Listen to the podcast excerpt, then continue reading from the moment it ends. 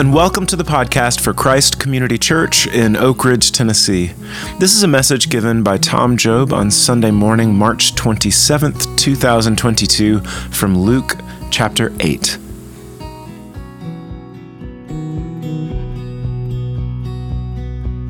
I don't know. I thought a little while ago, I thought it would be sweet. I mean, this, uh, cool, I mean, it was good for me to think about going through Lent and just looking. There's there's something that happens.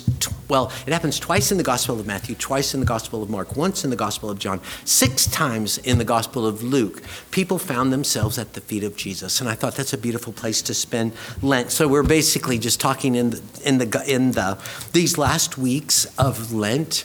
Um, people who found themselves at the feet of Jesus and why.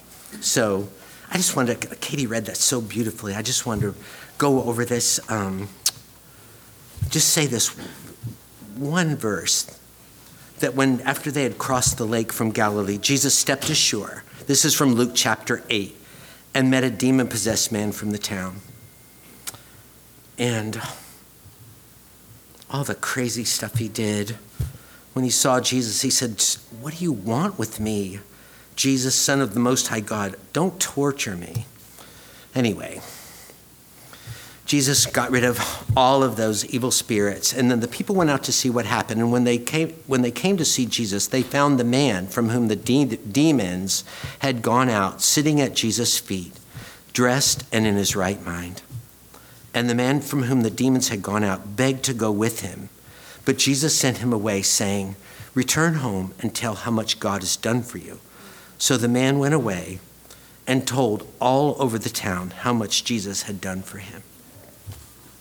Remember that? Remember how Jesus, there were two times. One time he made bread for, and fish, multiplied bread and fish for 5,000 people, and then including women and children. And a second time, he did it for 4,000 people.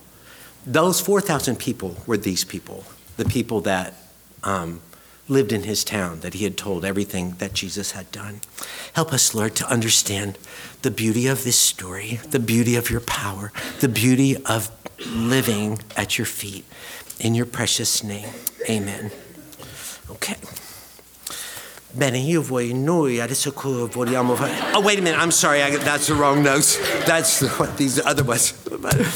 No, I mean, wouldn't it be awesome to be in Elm Grove Park? I think it would go like it's 38 degrees. Remember how awesome it was?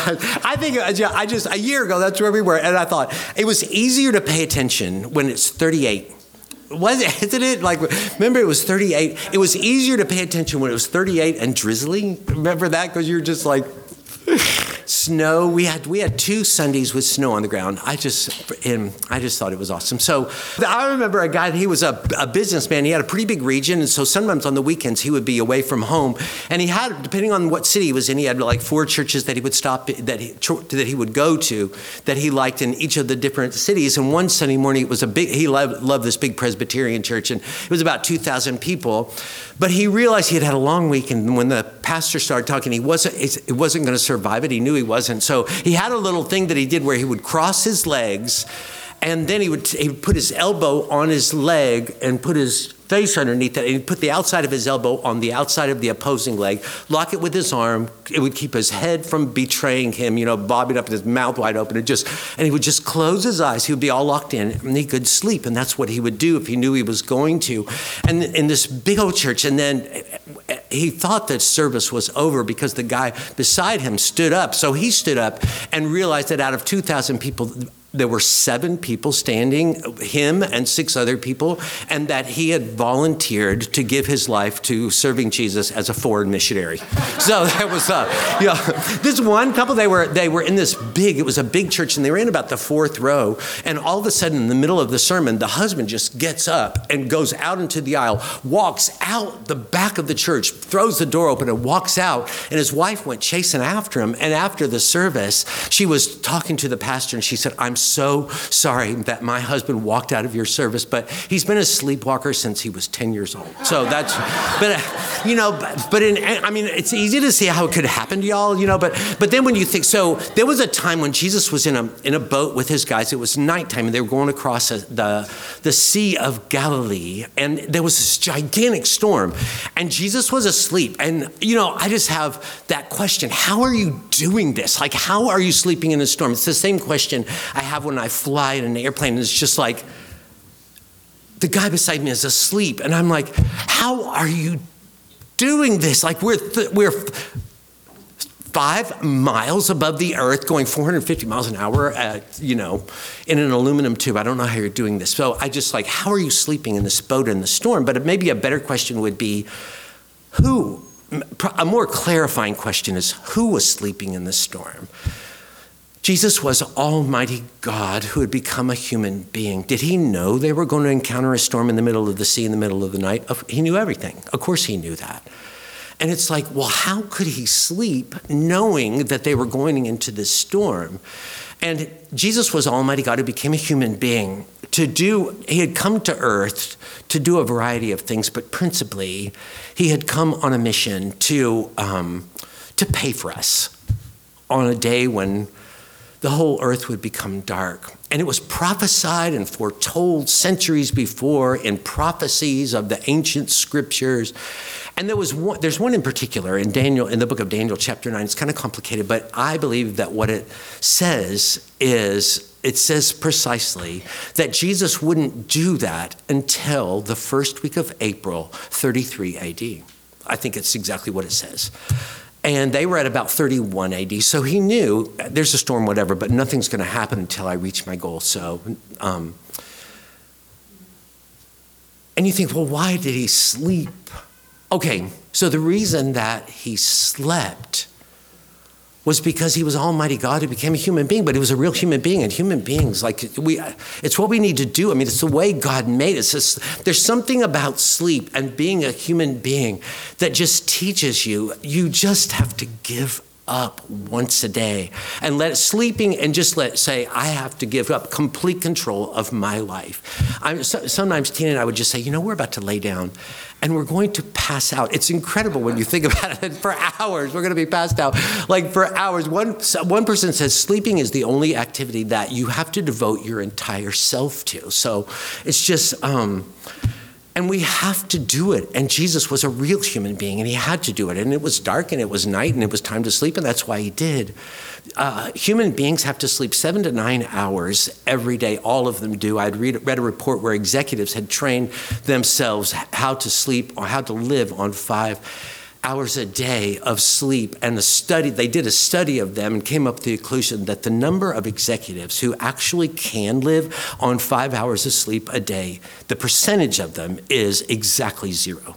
That and but Two thirds of Americans don't get the sleep that they need and are sleep deprived. People that are sleep deprived are 10 times more likely to be diagnosed with clinical depression compared to the general population, 17 times more likely to be diagnosed with clinical anxiety compared to the general population. When people, when a person is sleep deprived, they they have a th- they there's a thing where um, when you have like an upsetting situation, your response to it is 60 percent stronger than it would be if you had had had adequate sleep. And so when you have a strong reaction to an upsetting situation, you release cortisol, which is the hormone that is, is like your emergency hormone, which is designed to keep you um, awake when you have to stay awake. And then you're more sleep deprived, and then you release more cortisol. And they said some people that are sleep deprived are in a perpetual state of emergency.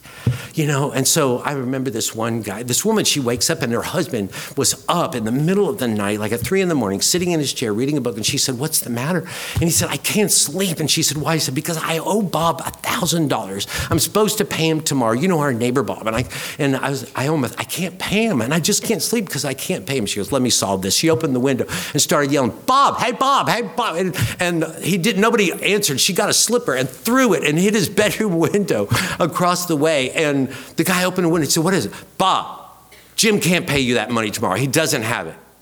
And then he said, Now we'll let him stay up all night and worry about it. We can go back to sleep. But there's just, um, but anyway, I mean, I don't know if I would have been able to sleep knowing that we were going into this storm, I, whatever, with Jesus in this boat. But the thing that would have kept me up more than anything, it didn't keep, keep Jesus up for one second, was the reason they were going across the lake in the middle of the night was Jesus had an appointment with they landed on the shore after you know he stilled the storm and all that. Oh they were so relieved they landed on the shore, and Jesus had an appointment with a guy who didn't know he had an appointment with Jesus, but it was a guy who was, it says he was like demon possessed. Like he had all of these like evil spirits, and he was just running around day and night, never sleep, running around naked all the time. And he was just like, he was like driving everybody out of his life, screaming and yelling, cutting himself with rocks. And then Jesus showed up and said, He said, Jesus, have you come here to torture me? And it's just like, you're cutting yourself with rocks there, bud. Um, yeah, Jesus is really come to torture you, but you're doing a pretty good job on your own. So, but anyway, it was just a guy who was hurtful of himself and others, just hateful of himself, just like hated himself and other people, and he's just hopeless about anything. And uh, I mean, some, I mean, sometimes people might say, "So is this a thing? Like, is this a real thing? Is it like demons or evil spirits or um, unclean spirits?" Uh, yeah, it's a thing. It does. Um, there, there is such a thing. There, some people think that they're angels gone bad, but there's an invisible world that we don't see. And there are evil spirit beings, and they're under their captain, the devil, and, and all that. And it's like, could that, could that happen to me? Could something like that happen to me? Um, if you believe in Jesus, I am convinced that it cannot happen to you. And like we all, like even in this translation, it talks about people people being demon possessed. That it doesn't say in the Greek New Testament, it doesn't say there people are demon possessed. It says they were demon demonized. If you believe in Jesus as your Savior, the moment you trusted in Him, Almighty God, the Holy Spirit, came to live inside of you. And Paul said in the book of Ephesians that he is the one who guarantees that you are going to be God's possession forever. The one who possesses you is God. And if an evil spirit knocked on the door to try to get into your heart, he would find it occupied. And it, I, I, remember one time, so this can't happen to you if you believe in Jesus, but I, one time I was at the, the, before I used to go to the Morgan County prison, I used to go to the Anderson County jail. And there was a guy that, and just, you know, get guys to come in to do Bible study or whatever. They were always, there's, that is the worst place ever. I mean, there's, it's just, there's nothing to do. So I would just say, guys, there's nothing on TV. Just, you don't need to watch, you know, soaps. So, and I'd get him to come in. There was a guy who, um, he had never, he, he was only there for one week. And so he came into my study and he said, and we were talking, and he said, I have a question. And I said, What is it? He said, um, what do you do when you can't get somebody to forgive you? And I said, um, What do you mean? You can't get. He said, Well, because they're not here. And I said, What do you mean they're not here? And he said, They're not here. I can't get them to forgive me because they're not here. And I said, I don't really know what you mean. And he said, I didn't mean to do it, but they're not here. And a guy told me you can do something so terrible that you give yourself a demon and you can't get rid of it. And I think I've done that. And I said, Let me ask you a question. If I say, Have you ever believed in Jesus as your Savior? What would you say? And he said, Oh, yeah, yeah, Jesus is my man. He's my ticket. And I said, Have you ever, do you, do you know why Jesus died in that horrible way? He said, You know what? I've never really understood that. And I said, Okay, so in the Colossians chapter 2, it says that the reason Jesus died that horrible way, when people were crucified, it was a way of execution that was making a public statement. It was usually a crime against the government, and it was a way of intimidating people to never do anything like this. But the crime that they did was written on a placard, and it was nailed above the cross where they were nailed. Because Jesus had, was the only human being that never did anything anything wrong. He had no crimes to be accused of. And Paul said, what was the Apostle Paul in the New Testament, what was written on that plat on the board above his cross was your crimes and my crimes and the crimes of everybody that's ever lived because he was paying for our crimes. And Paul said that when he paid for them, they were all completely paid for. They took that placard down and he overturned principalities and powers. That's your demons and evil spirits and made a public humiliation of them. They're defeated. And so, like when you read the when you read the gospels and you see all this stuff happening, one thing that it's important to remember is that the gospels, about 95% of the four gospels, talk about the time before Jesus rose from the dead. So there was stuff going on that today it's different because Jesus triumphed over them and they're defeated. And I said the only leverage they would ever have in your life is guilt. If you believe in Jesus, you don't have any guilt. They have no authority over you whatsoever. They, you are completely and totally forgiven, and they are completely and totally defeated. And he said, Wow, that is good news. And I said, You think? That's why they call it that. But, um, so, although a lot of, whenever, it's like a lot of times if I talk about this story, like in, in jail or prison, sometimes when you say, Have you all ever known anybody who just could, was doing things that was hurting themselves? Couldn't stop doing it. They were driving everybody out of their life that loved them and could never sleep. And they all go, Oh, yeah. And I would be like, Who was it? And they would all raise their hand. And they said, That was, that was me. You know, I do. Uh, I do believe that we are in a spiritual warfare. And I think that there are evil forces. They ha- the only leverage they have in our life is guilt. And because we have no guilt because of Jesus, the only leverage they have in your life is lying to you and telling you things that aren't true. I, one of the, my favorite books in all the world was written by a guy. And, but, uh, um, and it's about how to be a joyful person. And he said, I guess, like demons and all that, they must love messing with us. The, the secret to joy is you have to love the warfare more than they do. You have to be a person who said, I love this fight and I'm going to fight for my joy. I, rem- I met a woman one time, she died of cancer, but she said, I want to be that woman who, when I wake up at seven o'clock in the morning, the devil says, Oh crap, she's awake. You know, but, the, but, um, but I do think that some of us know, I mean, some of us know what it feels like to feel, even without the devil's help, you know. Some of us know what it feels like to be awake at night and feel alone, to feel anxious. Some of us know what it feels like, even without any evil.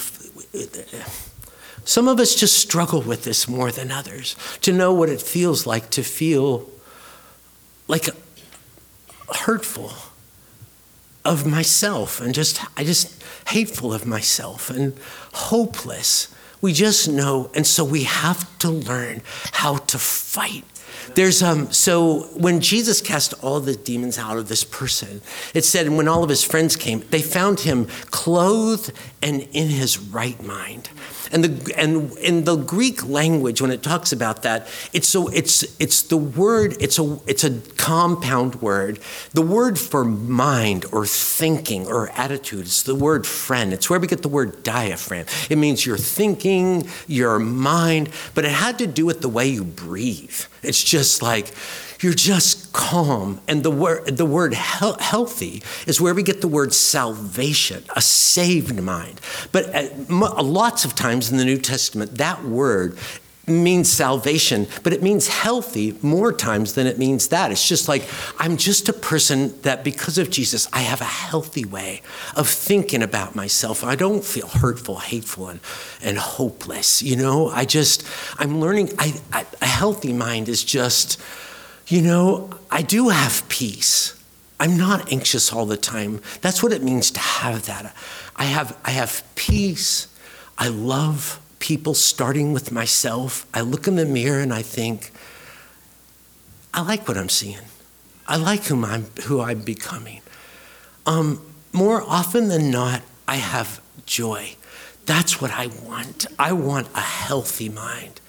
So, what can I do about it? How can I get that where I just feel like I'm just sitting at the feet of Jesus and I'm a person with a healthy mind? I think in healthy ways. I do think that there are some things that I can do. Like, okay, um, I exercise every day. I do. I, if I, I, I have to. I exercise every day. I think it makes you feel better. I think a lot of times people that are depressed, if they exercised every day, they would feel a lot better. Jesus, in his life, walked as, so, as many miles, almost as many miles as are around the world. When I, so I have time with Jesus every day, and I run every day. And I do it for the same reasons in some ways, because I want to have a healthy way of thinking. When I hurt my knee, I broke it. And the doctor said, You cannot step on this knee, on your foot for 10 weeks. And I don't remember this. But Lee told me I did it, and Tina told me I did it. I looked at both of them and said, How am I not going to go crazy? You know, I think it's, I, you know, I think you, I don't need a lot of crud. You know, I just, I, I don't. I do, because it's just something that makes me feel cruddy. It makes me feel you know, I try to. One thing that's important for us to remember is that we're. Um, Elton, Elton Trueblood, who was an American theologian, said angels are spirit beings, humans are spirit and body. They're both. And any religion that is valid is going to address both of those. And it's, I, you know, I remember one time where a bunch of us were out. I think I told y'all this, and every, they want to get this triple fudge stack cake, and then somebody said, "Well, somebody bless it." And I'm like, what? What are you going to. How are you going to bless this? To the nourishment of our bodies? You'd have to be Pentecostal, like to believe that that could in any way nourish your body. And I was just like, I was just going to pray, Lord, forgive us our sins, which we are about to commit from thy bounty through Christ our Lord. Amen. But I mean, and sometimes people need medication. I mean, there are, you know, that some people that, you know, that have anxiety problems and, and depression problems. One of my favorite um, people in the world was a man named Charles Spurgeon. And um, he, took, he became a pastor of a church in 1854 in London when he was 20. It was a church that had historically had 1,000 members. They had gotten down to 120. And in a year and a half, they were looking for a place to put 18,000 people. And they rented a place called the Royal Surrey Gardens, which was kind of like Thompson-Boling Arena because they couldn't fit the people. And some people, for a joke, on October 19th, it was 1856, they yelled fire just for a joke, and there was a stampede. And 29 people were critically injured and seven people were killed. And he was depressed the rest of his life over that. But he said, if you, your brain is an organ, and if you need to go, if, if you need a doctor, you need a doctor. And if you need medication, you should take it. And he said, You're not going to pray for food and never go to the butcher.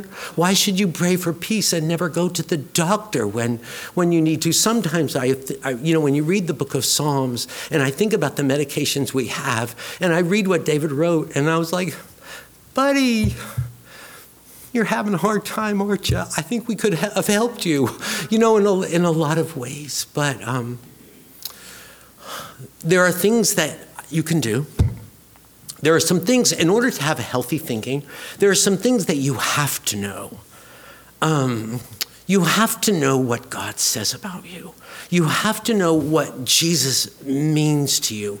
I, one time I was talking to a young mom and she had just found out that she had cancer.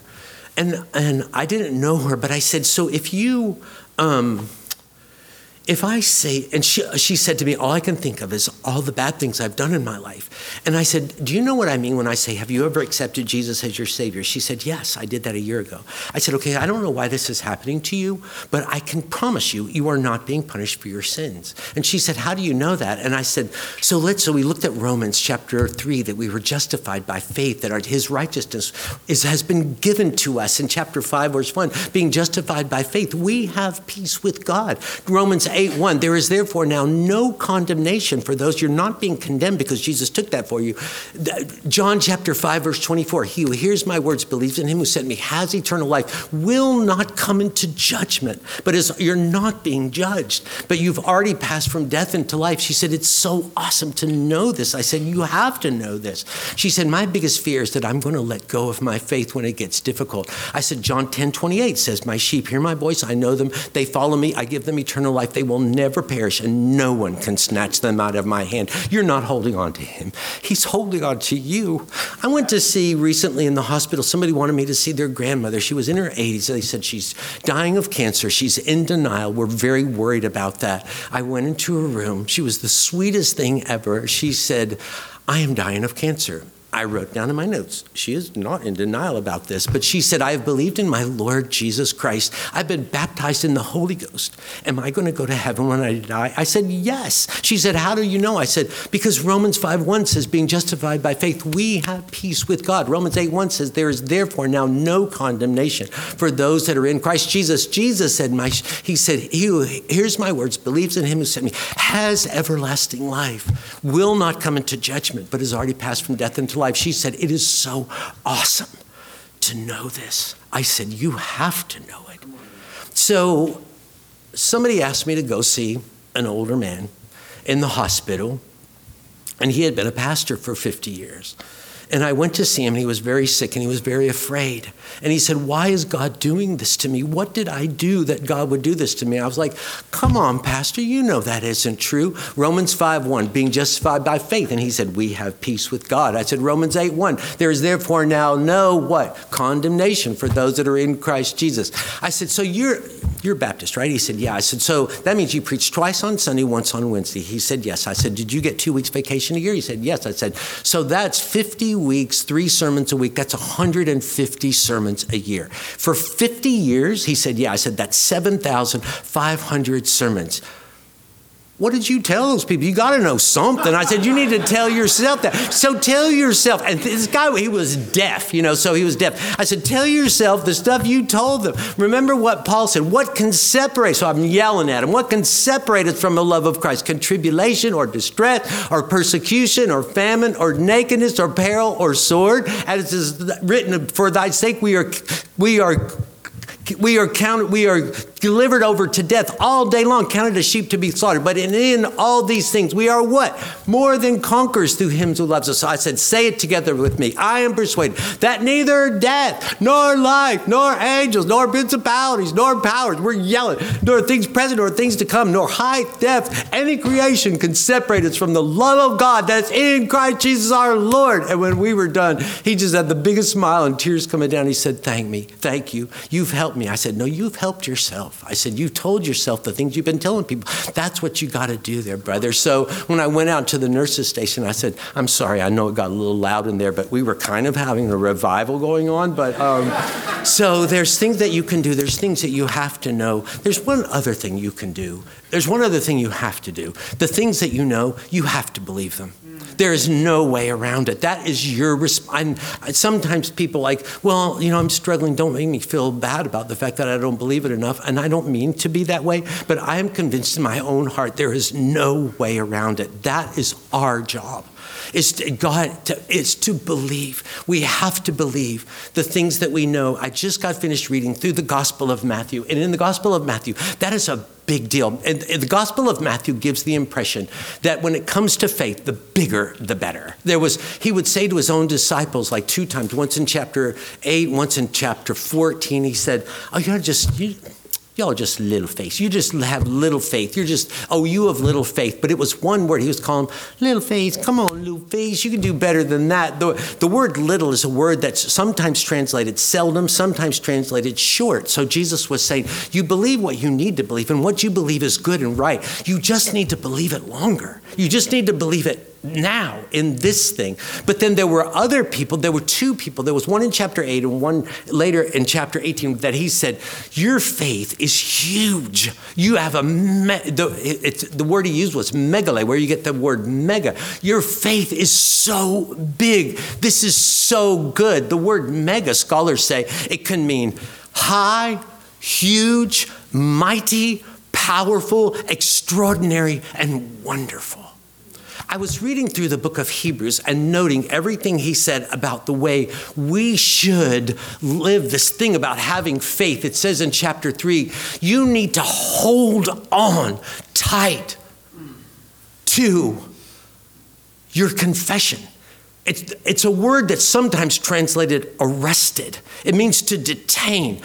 Hold on to it. In chapter four, he said they had the good news preached to them, just like you did, but it didn't benefit them because they didn't blend it with faith. They didn't mix faith in it. That's your job. You've got to have faith in this or it's not going to do you any good. Later on in chapter 4, he said, You need to hold on to your confidence. Hold on to it. That's a word that Jesus used when he talked about pulling a sheep out of a hole. Just hang on to it and pull it out. You need to hold on to this.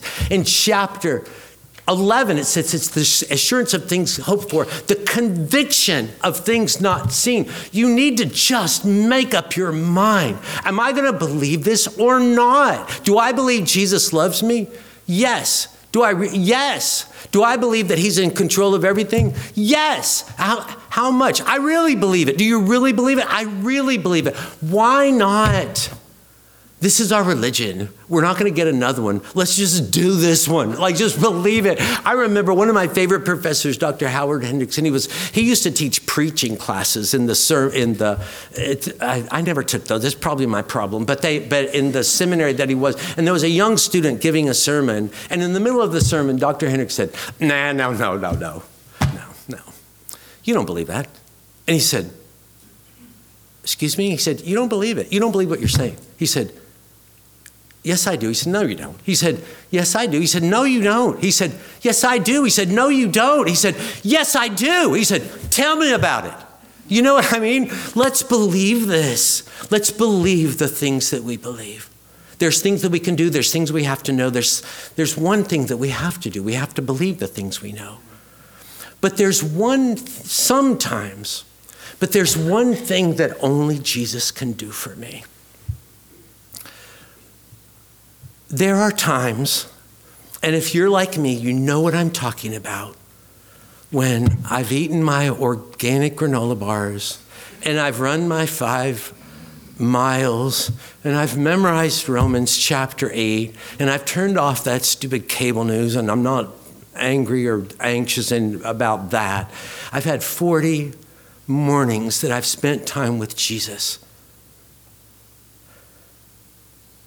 And I just need something more. I just need Jesus to do what he did for that guy. I just need him to help me.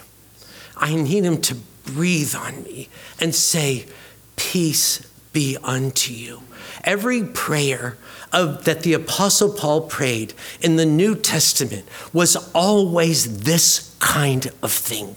He was he prayed for the Philippians that their love would grow. He prayed for the Ephesians that Jesus in chapter 1 that Jesus would help them see who they really were what do you mean by that? I don't know. That he would just help them to see who they were, the hope of their calling, the glorious riches of his inheritance and them, and the surpassing greatness of his power towards them, which is in accordance with the power that he wrought in Christ when he raised him from the dead. That Jesus would just help them see how powerful they were.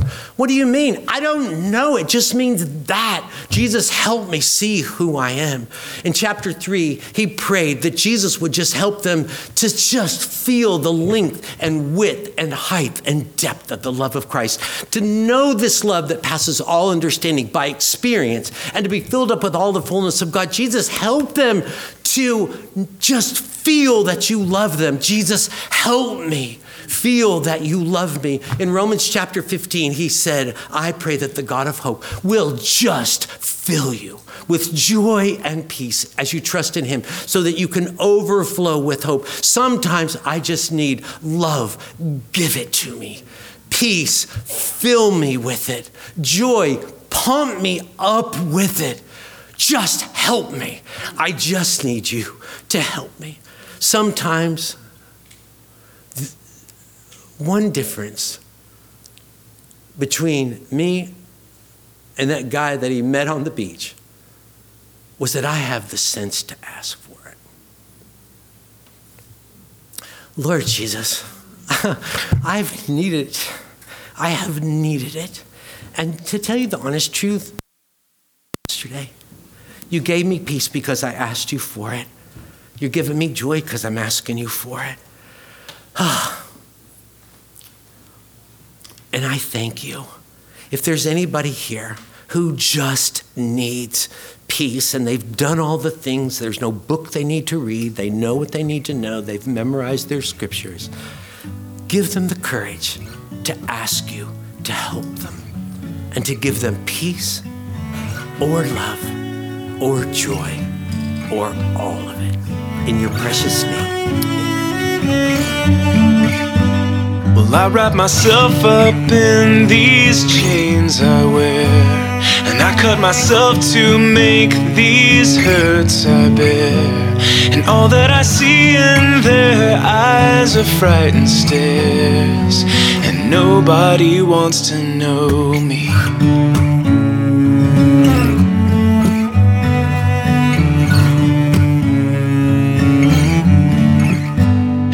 It is so dark inside my mind today.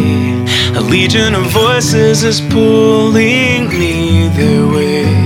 And I get so weary of all of the terrible things they say. Is this really who I am?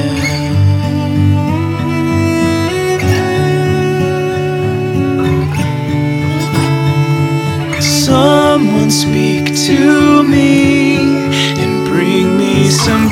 peace today.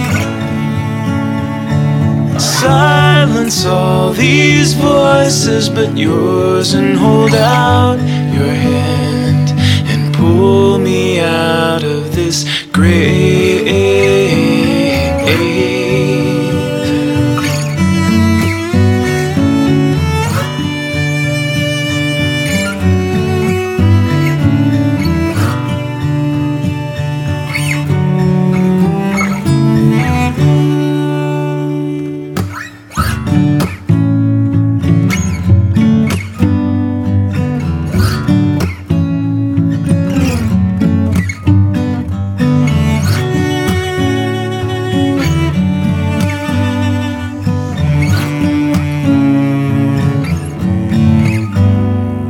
Everyone runs away, you're drawing near. And I see love in your eyes instead of fear. At the slightest sound of your voice, oh, my mind is so clear. I can hardly believe it's me. Oh, the things that you say to me. Well, you spoke to me brought me such peace today. You silenced all these voices but yours and held out your hand and pulled me out of this grave.